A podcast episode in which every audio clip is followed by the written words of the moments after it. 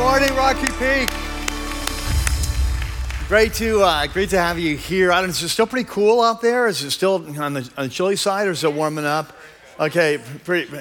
It depends. Yeah. Okay. Good. You know, it's like last week. Remember, I announced it. It was like, oh, it's been so cold, and then I got told afterwards it's like 100 degrees out there, and uh, I just gotten up early and it hadn't been outside to see it. But um, that's that's great. I love it as the weather cools down and we move towards Christmas. And uh, I don't know what you're planning for Christmas Eve. I know Trish told you all about it, but I'm just looking forward to that time. It's always one of my favorite services, just a time to connect as a family, not only with our own families, but just a church family. So I hope you can join us as we, before you kick off all the celebrations of families, to really focus in on, uh, on the reason for Christmas. Amen?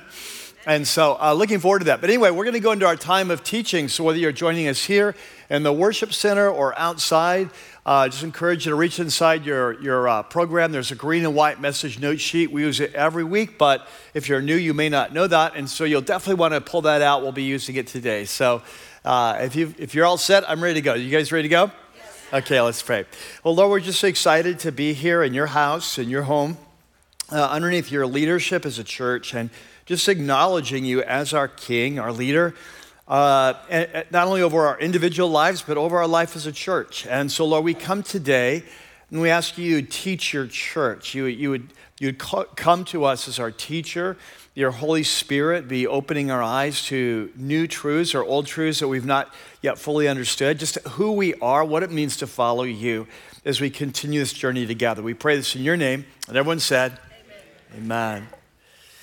Well, our story starts today on a Friday afternoon. And uh, the setting is a, a, large warehouse in a major metropolitan city in the US. And he's worked there for about a year. He's a young man, he's in his uh, early 20s. And, uh, and though he's one of the youngest men uh, on the, the warehouse crew, um, and though most of the men are much older, that, that still that he's, he's forged a pretty strong relationship with them this past year. And in particular, there's one man that's just real intriguing to him. It's, uh, he's a man who's come from a very tough background. He grew up in, in just a very hard, tough part of town. Um, and, and, so, very early on, he had to learn how to, to use his fists and whatever weapons to defend himself. So, he's a real fighter.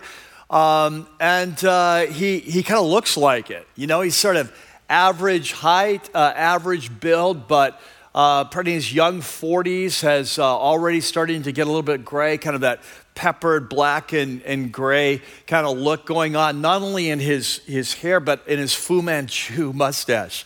And uh, so, t- still to this day, when he, he, comes to the warehouse every day, most days he's wearing a, a fairly sizable knife in his belt. Um, he, he looks like a man you don't want not to be trifled with. And yet, though these two, this younger man and this older man, they've come from such different backgrounds that they've, they've always gotten along pretty well. Um, until this day, um, until this Friday, um, until 4:15 in the afternoon, 15 minutes before closing time, and that's when it happened. Well, today we're going to continue our series that we've been in since the first of last year, really pretty much all year, that's called Signs. And for those of you who are brand new, a special welcome to you.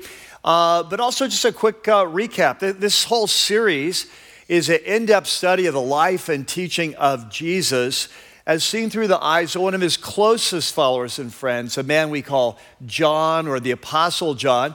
And uh, if you've been with us maybe the last five or six weeks, we've entered into the second major sub series in the Gospel of John that's called Signs of Path Forward. And this entire series takes place on this last night that Jesus is with his men, the night of the Passover. Uh, the night that later he's going to be arrested and then uh, the following day executed. Now, if you've been here the last couple weeks, Jesus has just finished his teaching, a very famous teaching um, about vine and branches. I'm the vine, you are the branches. And and now he's going to go into shift gears and, and begin teaching not so much about our vertical relationship with him as the vine, where the branches, and not so much our horizontal relationship, how we're to love one another, but he's going to be focusing in um, on our relationship with the outside world. And as we, as we follow Jesus, what's our relationship with the outside world? Those who have not yet come to Christ, what's that to be like? And so Uh, if you have your Bibles, you have your apps, I encourage you to open up and turn to John chapter 15. We'll pick it up at verse 17 where we left off last week. And there in your note sheet, you have a section called um, The World, the Warning.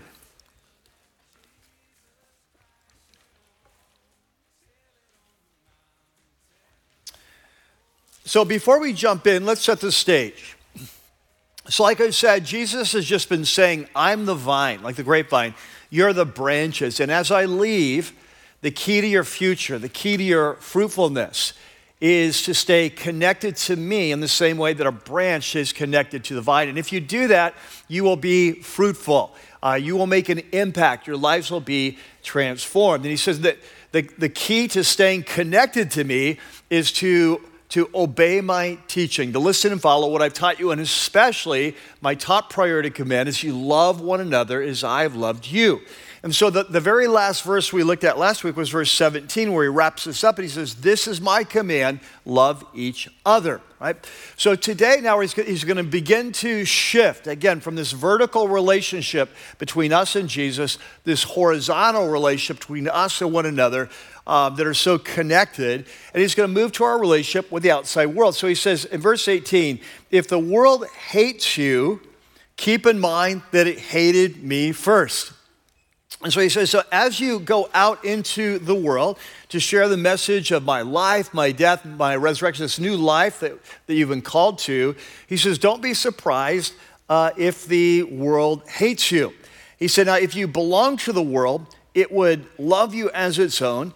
But as it is, you do not belong to the world, but I have chosen you out of the world, and that's why the world hates you. All right, so as you go out, don't be surprised if you get what I'm calling pushback, a hostility, persecution. Um, and he said, when it happens, um, don't be surprised. It's happened to me, it's going to happen to you. And he says, um, remember verse 20.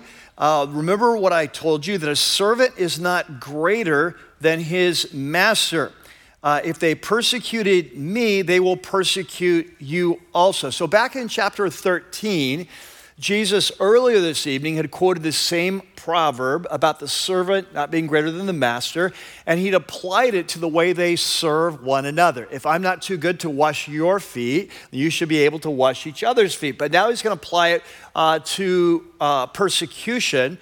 And so he says, if they persecuted me, they'll persecute you also. And if they obeyed my teaching, they'll obey you also. So they'll basically, as you go out, people are going to respond to you as they respond to me. And he said, they'll, they'll treat you this way because of my name, for they do not know the one who sent me. Now, catch this. This is really interesting. Because in the original context, as Jesus is talking to his disciples, the world they're going out to is the Jewish world. All right, so, so they're Jews. After his death and resurrection, they're going to go out into the Jewish world. Will be their first assignment to share the message and movement of Jesus. Um, and, he, and he says that, um, but you're not going to be accepted. Many times you're going to be rejected. Um, and, and, there, and the reason is they don't know me, they don't know God. Now, this is really interesting because, of course, these are Jews that, especially as Jewish leaders, that are experts in the Word of God, right? They know the Torah like the back of their hands, and yet Jesus says, yeah, but they don't know me. They don't really know the true God. And I think this is important for us because, you know, again, we live in a culture today that all paths lead to the same place. But what I want you to catch is Jesus, even the Jews who had the scripture, that path wasn't leading to the right place, right? That, that, uh, that, it, that we have to recognize who the Father is through the Son. And so, so then he goes on and he says, uh, They'll treat you, verse 21, they're going to treat you uh, this way because they have not known my name, it was my character, for they do not know the one who sent me. He said, Now, if I had not come and spoken to them, they would not be guilty of sin. Not that they wouldn't have any guilt for any sin, but they wouldn't be guilty of the sin of rejecting the Messiah. He says, but now they have no excuse for their sin, and he'll come back to that in a minute. Now he says, Whoever hates me hates my Father as well. And this is something we've seen Jesus say over and over in this gospel that, that whatever he teaches, whatever he does, whatever miracles he performs, he's only doing what the Father has shown him. So if you reject his teaching, you reject him, you're in essence rejecting the one who sent him, the father, you know, the Father. And so he, he says this basically, he's just saying that in a different way. Um, he says that uh, as it is, they've seen, they've hated both me and the Father. Um, and he says in verse 25, and this, is, this was not unforeseen. The Old Testament saw this, it was prophesied. This, this rejection of Messiah fulfills what is written in their law that they hated me without reason, which is a quote from a messianic psalm, Psalm 69, verse 4. Now, Jesus is going to pivot, and we're going to move off of persecution for a moment. And he wants to talk about the Holy Spirit and the Holy Spirit's role, not just in leading and guiding us, empowering us as believers, but the Holy Spirit's role in revealing Jesus to the outside world. So he says, when the advocate comes, so remember back in chapter 14, starting at verse 15, Jesus had promised that when he left, he would send another advocate, another replacement to lead and teach and guide us. Um, and so he, he refers to that language. Remember, this word for advocate is that Greek word parakletos, one who's called alongside. So when the advocate comes, whom I will send from the Father, the Spirit of truth who, come, who goes out from the Father, he will testify about me. So they'll go out to testify about Jesus, but they'll not go alone. The Holy Spirit will go with them. And he says, You also must testify because you have been with me from the beginning. So, quick sidebar. Um, in the, in, in the book of Acts, after uh, Jesus leaves, but before the Holy Spirit comes, in chapter 1, the disciples uh, feel like they need to find a replacement for Judas because he's killed himself. And one of their requirements is it has to be a disciple who's been with us from the beginning, from the baptism of John the Baptist. And this is what Jesus is saying. He said that you, you need to be my uh, testify because you've been with me from the very beginning. Now, we come to a new chapter. What chapter are we going into? 16. Dun, dun, dun, Okay, so we're heading uh, now, uh, as we go into chapter 16, I want to do a quick sidebar here on this. Remember that when the Bible was written, there were no uh, chapter or verse divisions. Those were, those were added much later, and, and I'm so thankful that we have them because you, could you imagine as we started today, hey, turn in your Bibles to, uh, to find the, the Gospel of John and find that place, you know, where Jesus said, uh, love one another. I mean, we'd be here all day right? And God help us if I was teaching in Habakkuk. Like we would never find our way home. Um, so I'm really thankful for these verse and chapter dividers, but I want to point out that sometimes these chapter divisions come in really awkward spots. Because sometimes uh, when you see a new chapter division, you, you naturally think, oh, we're changing topics. You know, like when you're studying the Bible on your own, you probably read a chapter a day or whatever, you stop there. But the reality is sometimes these chapter divisions come in super awkward spots, and this is one of those times because Jesus is not changing the topic. He's just been talking about persecution, pushback. If the world hates you, he's continuing that topic. So he goes on and he said, Now, all this I have told you. All what? About the world hating you, about the Holy Spirit come to testify with you. All this I have told you so you will not what? Fall away. I want you to underline that. All right? You'll not. Jesus says, hey, the reason I'm telling you about this hostility, about this pushback, about this persecution, about this hatred, is that so when it happens, you don't leave me. You don't do what Judas did, uh, that you don't stop following me. So let's talk about this for a second. Uh, we've talked about this often in this series, but it's very important we see this passage in its context, its historical context. So, so what we know is the disciples have come to Jerusalem this last week of their life with high hopes and great expectations.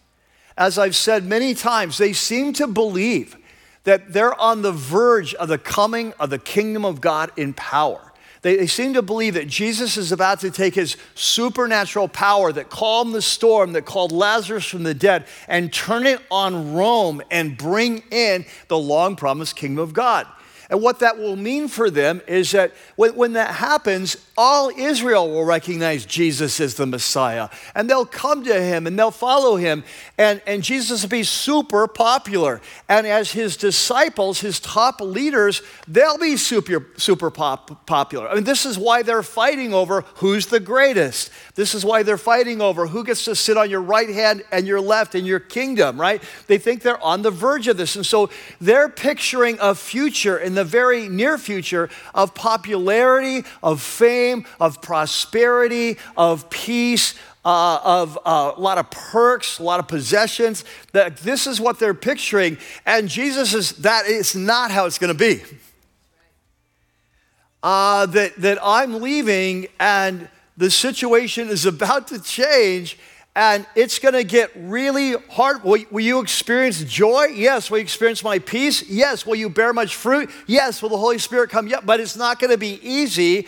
That the world is going to push back. They're not going to be excited about your message about the Messiah. They're going to push back. And he said, I'm telling you now because if you don't switch your paradigm, when it happens, you're going to be extremely vulnerable of falling away it, like, it's going to be so different than what you think is going to happen when Messiah comes that it's going to put you in great danger. And so I'm telling you now so that when it happens, instead of undermining your faith in me, it actually builds confidence because this is exactly what I predicted. And so he says, All this I've told you so that you will not fall away. He says, Here's what's going to happen. And he starts getting very specific. He says, They will put you out of the synagogue. Now, remember, in their Jewish context, the synagogue was not just where they went to church. The synagogue was their center of social life. It's where your kids went to school. It's where community meetings happen. To be put out of the synagogue essentially means to be excommunicated out of your community. I don't know if you remember this, but back in John chapter 9, after Jesus healed a man who'd been born blind, do you remember that? That he was called before the Pharisees to give testimony, and they called in his parents. Is this your son? How did he get well? And they, they didn't want to tell the story because they were afraid of being put out of the synagogue. And so this is a very, so Jesus says, it's going to get tough. He says, that they will put you out of the synagogue. In fact, I mean, it's going to get worse. The time is coming when anyone who kills you will think they're offering service to God. And this actually happened in the early church. Like, if you're familiar with the book of Acts, when the, when the, when the movement of Jesus gets started, that the biggest uh, kind of enemies of the early church were the religious leaders of the Jewish community. And you remember one of those leaders was, was the man who became the Apostle Paul. Then before he was Paul, he was known as Saul of Tarsus. And in chapter 8, we're told he's going house to house in Jerusalem looking for followers of Jesus, taking them out, beating them, causing them, try to force them to blaspheme. And then when they were brought up on charges of blasphemy, voting for their execution. Why? All in the name of God. And so Jesus says, hey, it's not the future is not going to be like you think it's going to be. Let me tell you what's coming. And he says in verse 3 they will do such things because they have not known the Father or me. And he said, I've told you this so that when their time comes, you'll remember that I warned you about them. And he said, I didn't tell you about this from the beginning because I was with you, but now I'm going to him who sent me. So Jesus said, Hey, I didn't tell you about what's coming because um, you, didn't, you didn't need to know, sort of a need to know basis. Um, I was with you. I could take the abuse. I could, the, the, the criticism was coming at me. The danger was coming at me. But, but now that I'm leaving, uh, you're going to be leading the movement. It's coming your way. And you need to know what's coming so that when it comes, it doesn't surprise you, it doesn't shock you. Your paradigm's big enough for it, you understand it. And, and so you're not derailed spiritually and you don't fall away. All right? So that's the passage. Now, What I want to do in the time that we have together today is I want to highlight a couple of principles think are so important for us to understand about what it means to be a follower of Jesus, especially at this moment in our cultural kind of milieu. Uh, and, uh, and then come back at the end and ask a couple of questions about um, how we're responding to these principles that Jesus is teaching us today. So, there in your note sheet, you have a section called The World, uh, the Challenge. So, Jesus in this passage is really challenging his disciples in a couple ways. And so, I want to highlight that. Uh, the first challenge that he gives is he talks to his men. He says, You need to expect pushback. Okay, expect pushback. So I'm using pushback to describe uh, kind of a rejection, a hostility, even a persecution. Jesus says, as you go out in the world, as I'm leaving, as you share the message, my message, he says that, that you need to expect uh, pushback. And he says that that as followers, for, uh, for, us as followers of Jesus say, he says that, that as you go out, as you abide in me, as I abide in you, as you bear fruit, as, as you experience my transformation in your life, as I impact the world through you, and you're bearing great fruit, you need to understand that will not always be welcome. And what Jesus is saying is that, in fact, you need to understand this and have this be part of your paradigm because if you don't, when it comes, it could derail you spiritually. And I think this is so important for us to understand at, at this moment in our cultural uh, kind of where we are as a culture, as a nation, because um, because as we've talked about often this fall, that, that we're going through a shift, a rapid shift in our culture right now. And as you've probably noticed, it's becoming more and more unpopular to be a follower of Jesus. Our culture is becoming increasingly anti Jesus, anti uh, uh, kind of uh, anti biblical truth. And so, as a result of this, it's extremely important that we uh, listen to what Jesus is telling us. Say, hey, when this happens, this is normal. Um, earlier this year, in fact, it was just a couple months ago, I, I read a book that I would uh, highly recommend. It's, I, don't, I don't agree with everything like you seldom do in any book, but highly recommend. It was a book called Live No Lies. And it's, it's written by a pastor who's uh, ministering in Portland, which, of course, is one of the kind of progressive centers in our country. And, uh, and so, so in this, this, this book, it's really a book about spiritual warfare, but um, especially spiritual warfare in the realm of ideas, which, as I've told you before, is the highest level of spiritual warfare. Um, and, and especially in light of these rapid changes that are happening in our culture.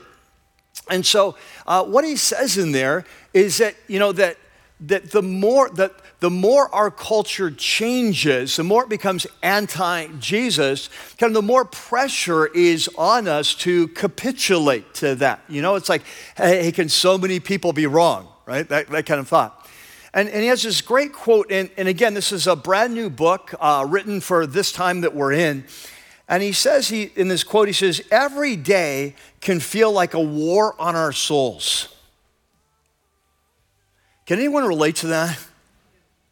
Like right now, it's like, like, like wherever you turn, there, there's sort of a, it feels like an assault. This is every day can feel like a war on our souls. It's a spiritual assault on our faith, a fight just to stay saved. Or as Jesus says, that you would not fall away. Right?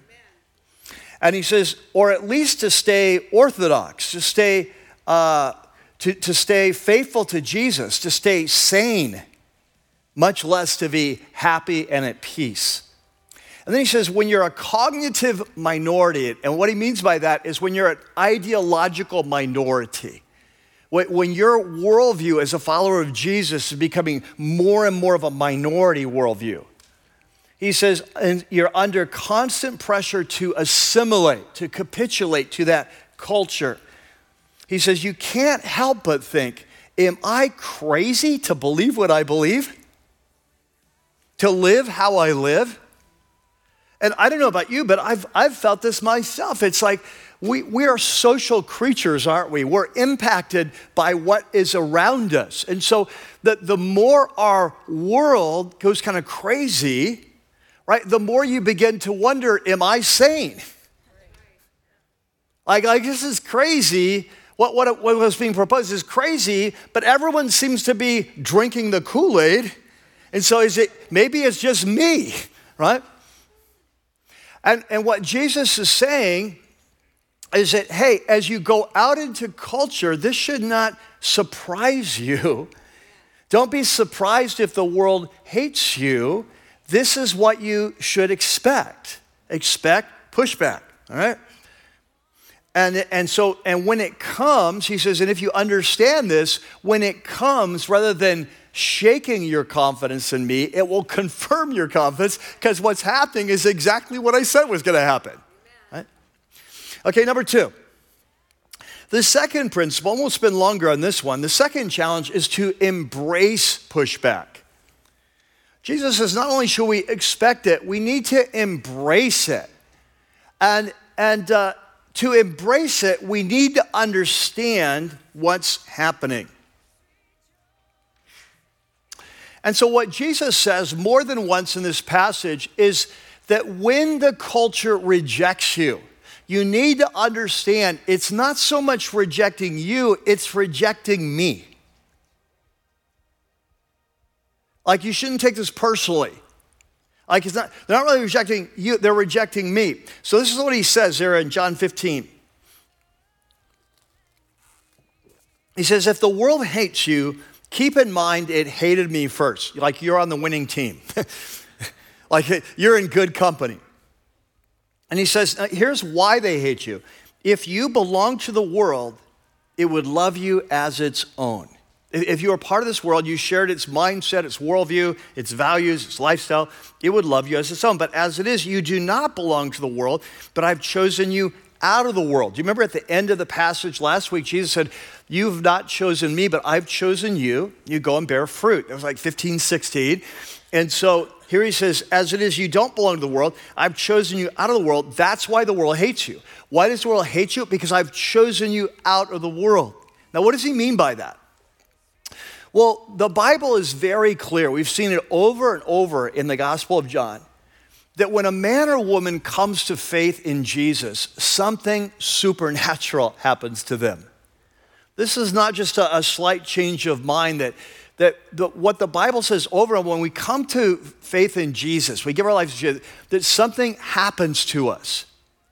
It's deep, it's profound, it goes to the core of our being, and it's truly supernatural. And that's what Jesus meant in John 3 when he said that you have to be born again from above. Right? Like something happens. But what happens is, is when Jesus chooses someone and we come to Christ, that we receive the gift of his spirit that brings with it, catch the DNA of Jesus. In fact, in First John, John says that we are born again by the seed of God, like by the sperm of God.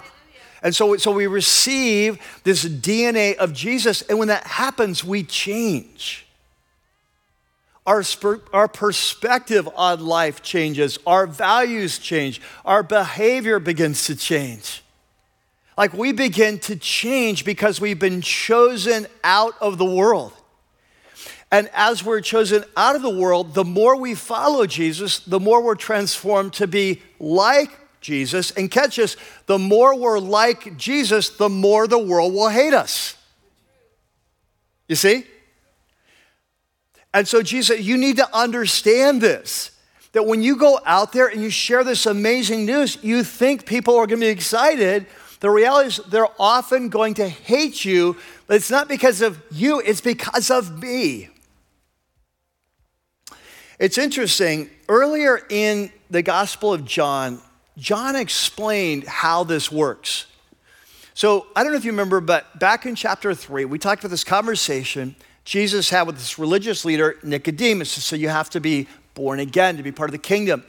And after that conversation ends about verse 15, it seems like John the Apostle begins to comment on this conversation. And he, he says, This is why uh, Jesus came into the world. The famous verse, John 3 16. This is why, uh, why Jesus came in the world, that, that God loved the world, this fallen world we're talking about.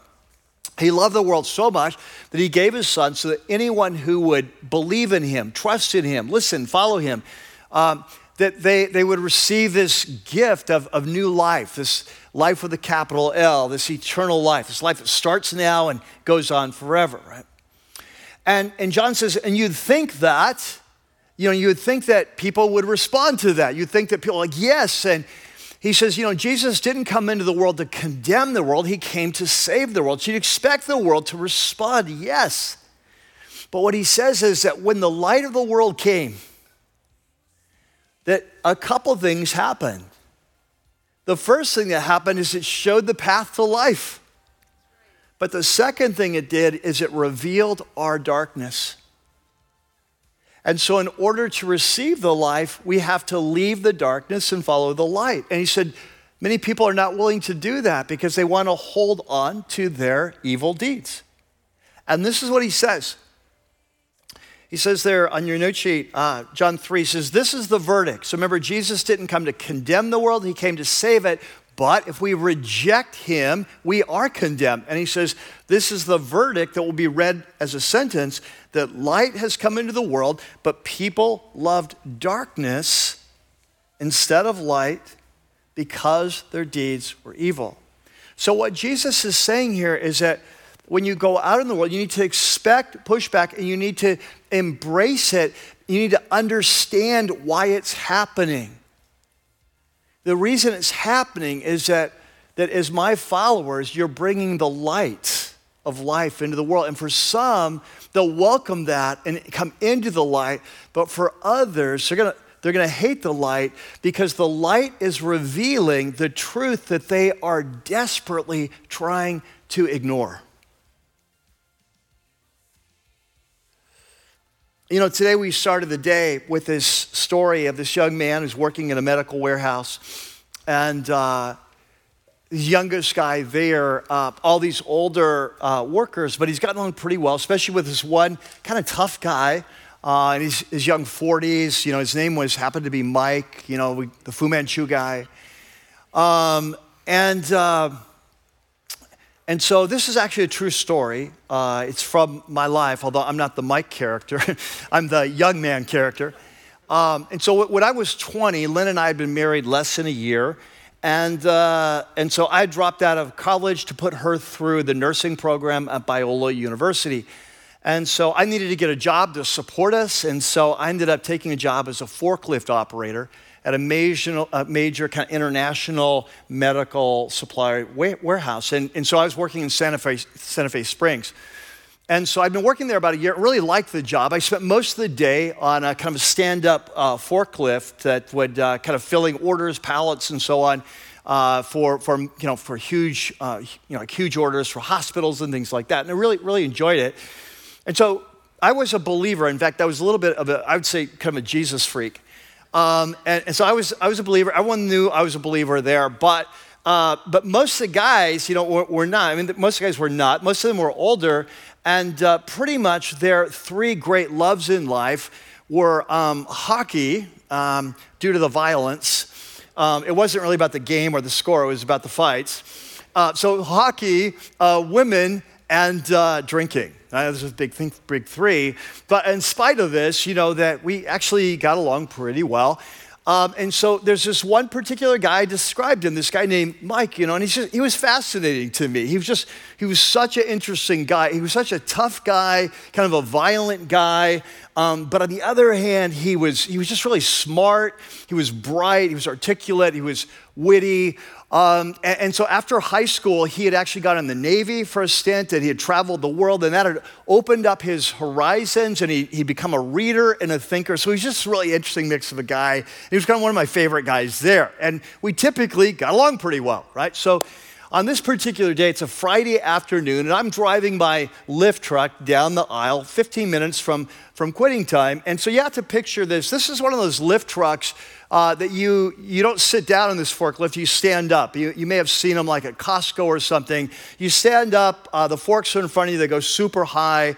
Um, and, uh, and, and so you, you enter it from behind. There's no like belt here or anything. So there's just you know, you're just standing on this thing driving. And when you drive them at speed, you're going fast, you actually drive them backwards. So the forks are coming behind you. And so I'm, I'm you know, speeding down this long aisle, uh, and Mike's coming this way, you know, on his. And so he's driving backwards like normal as well. So we stop to chat. We stop and we're, we're like literally two feet from where I could reach out and touch him. We're just, you know, there's nothing between us like this. And so I just innocently ask him, hey, what are you doing this weekend?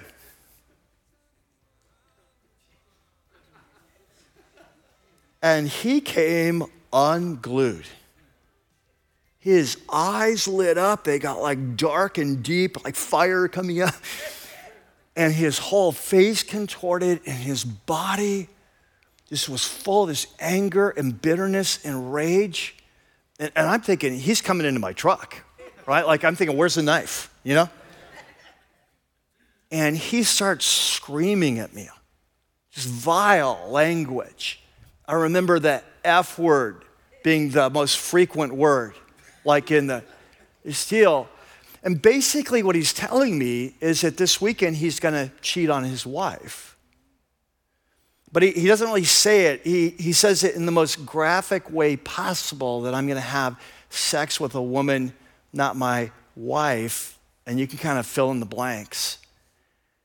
And, and he's screaming this at me. And then he says, this last thing is, what are you going to do about it?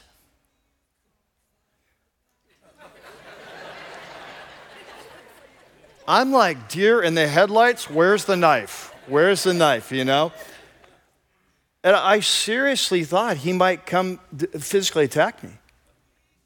Um, and I don't remember a lot how that ended, um, except that he didn't kill me. Like I, I'm here. Um, but somehow we parted awkwardly. Like, okay, well, have a good day, whatever, you know.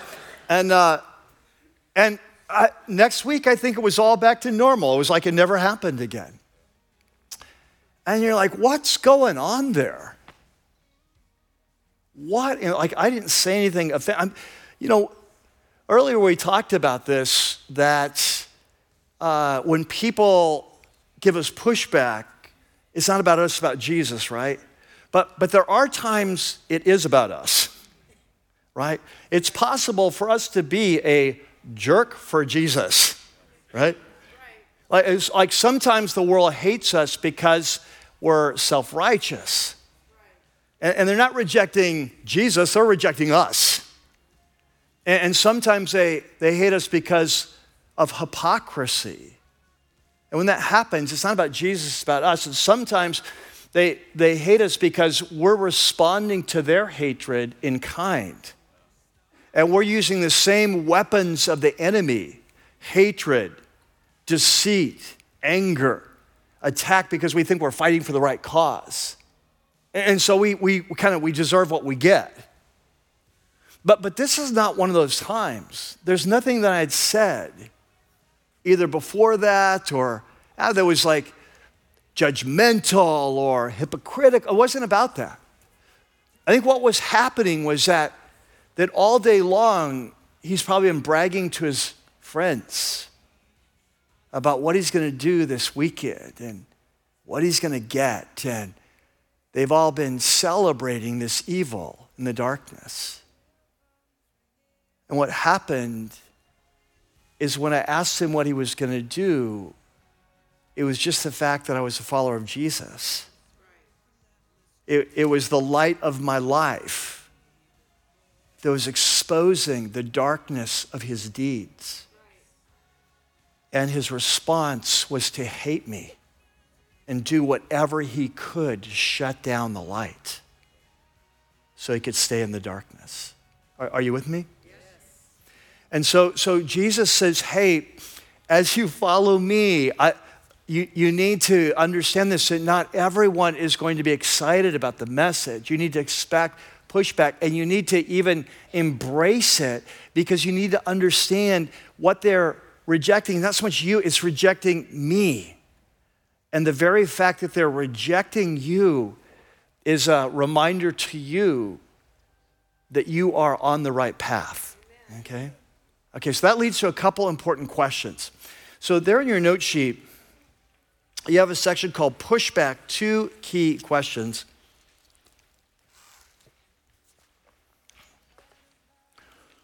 And so, as we reflect on these challenges Jesus gives us to, to expect, expect pushback and even embrace it, the first question is Does your paradigm include persecution?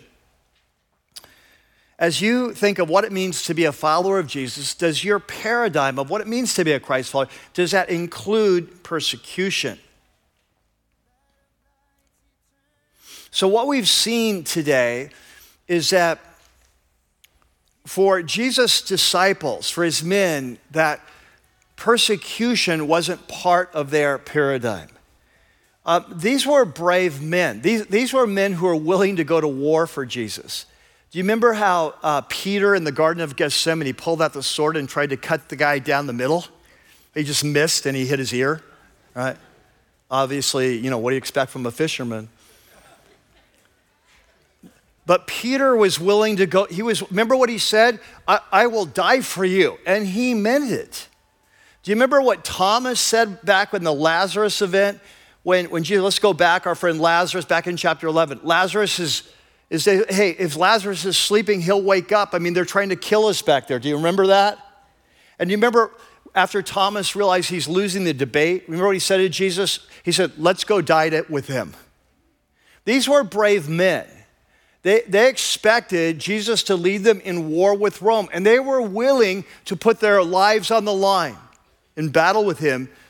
But they expected that he was going to win and they were going to have power and popularity. That was their expectation. And, and so Jesus needed to reorient their paradigm of what it meant to be a follower of Jesus and what to expect. And so the question is do you need to reorient your paradigm? When you think of what it means to be a follower of Jesus, is persecution, is pushback, hostility, is that a part of your paradigm? And Jesus says it's very important it is because if it, if it isn't, when the pushback comes, you're in spiritual danger. You're in spiritual danger of thinking, I'm on the wrong path. Maybe I don't believe the right thing. You're in the danger of ditching Jesus and, and going a different way. Your soul's in peril. So Jesus said, This is important you understand that. So the question is, do you, does your paradigm include persecution? See, the reality is, if you and I lived in Saudi Arabia today, if you and I had grown up in Indonesia, if we were going to come to Christ in Pakistan or India, if you were to live in most parts of the Middle East, some parts of South America, many parts of Africa, if you were to come to Jesus in those parts of the world today, I would not need to ask you this question. I, would not, hey, like, uh, is persecution part of your paradigm? Your answer is be like, is the Pope Catholic? Like, of course it's part. Like, everyone knows this here. If you give your life to Jesus and you're baptized publicly, like everyone knows this, that, that you may lose your career. You, you may not be hired. You may lose your family. You may lose your community. You may be beaten or imprisoned. You may be lose your life. Like everyone knows that. You, we would not need to be asking this question.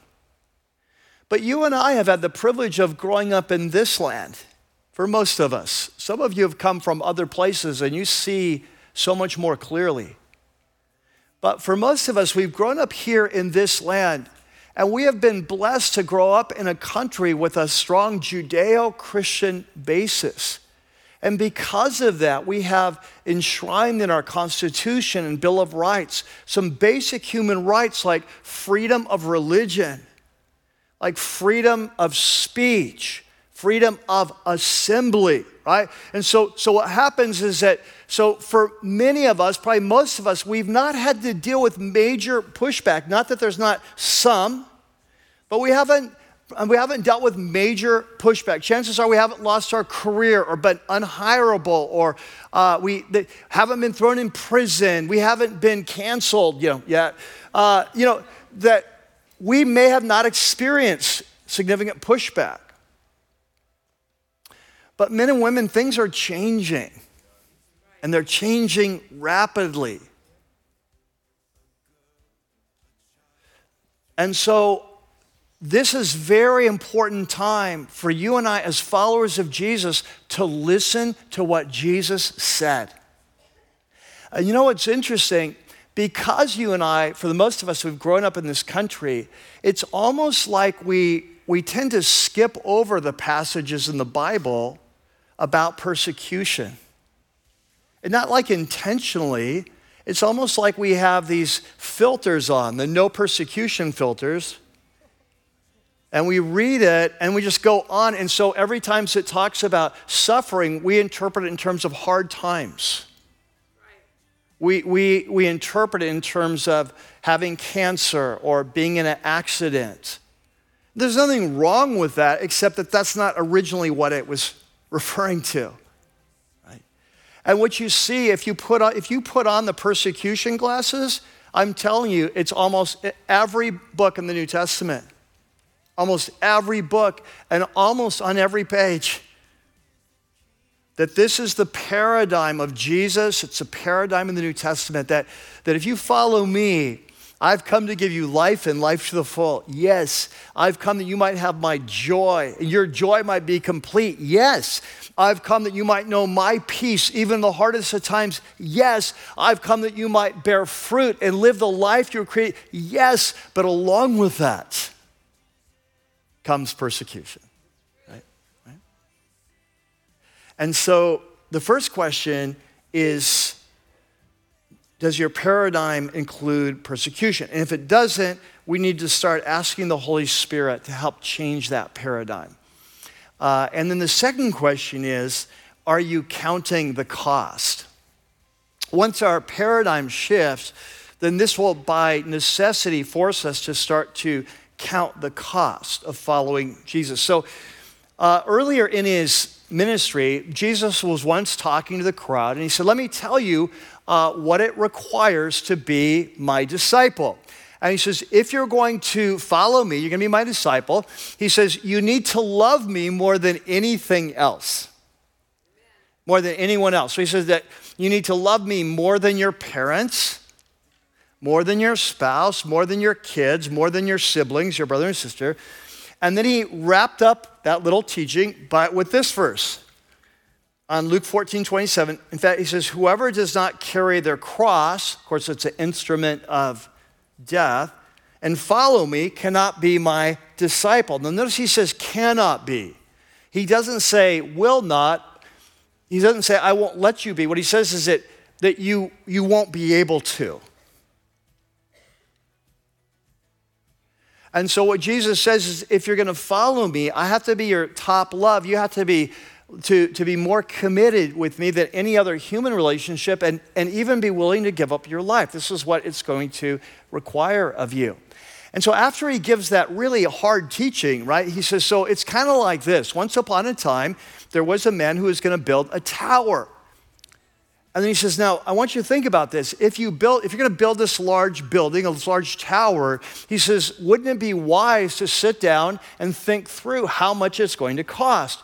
And then you, you, you figure that out, and then you see how much you have, and you don't start building until you have the resources to build the tower.